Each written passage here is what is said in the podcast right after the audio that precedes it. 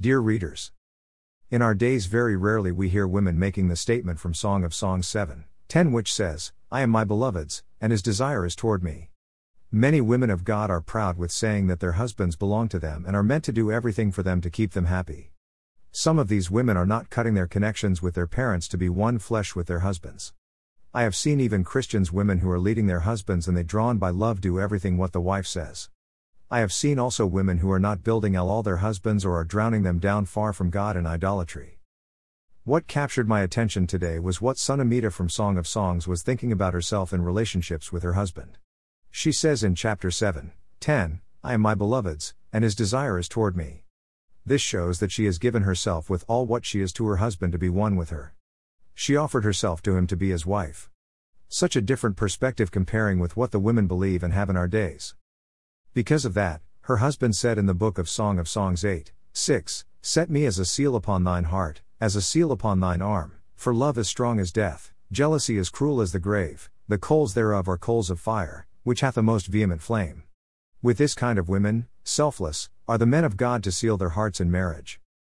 It depends from whom is your learned to be this kind of woman. Personally, I have learned that not every woman who is in ministry or a wife of a church leader is to be taken as model to follow.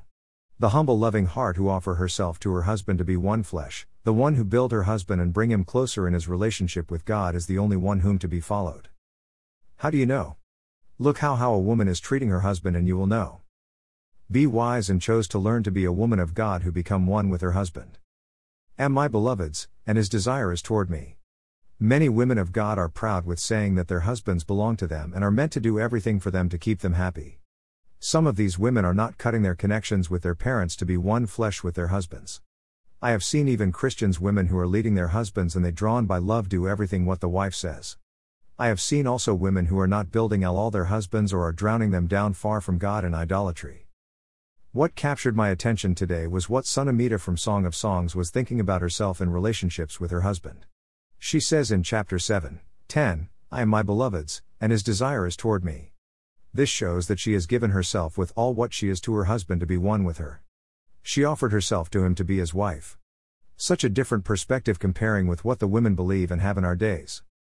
Because of that, her husband said in the book of Song of Songs 8, 6, Set me as a seal upon thine heart, as a seal upon thine arm, for love is strong as death, jealousy is cruel as the grave, the coals thereof are coals of fire, which hath a most vehement flame.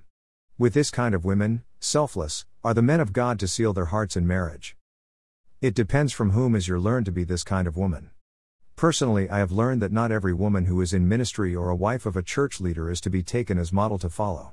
The humble loving heart who offer herself to her husband to be one flesh, the one who build her husband and bring him closer in his relationship with God is the only one whom to be followed. How do you know? Look how how a woman is treating her husband and you will know. Be wise and chose to learn to be a woman of God who become one with her husband.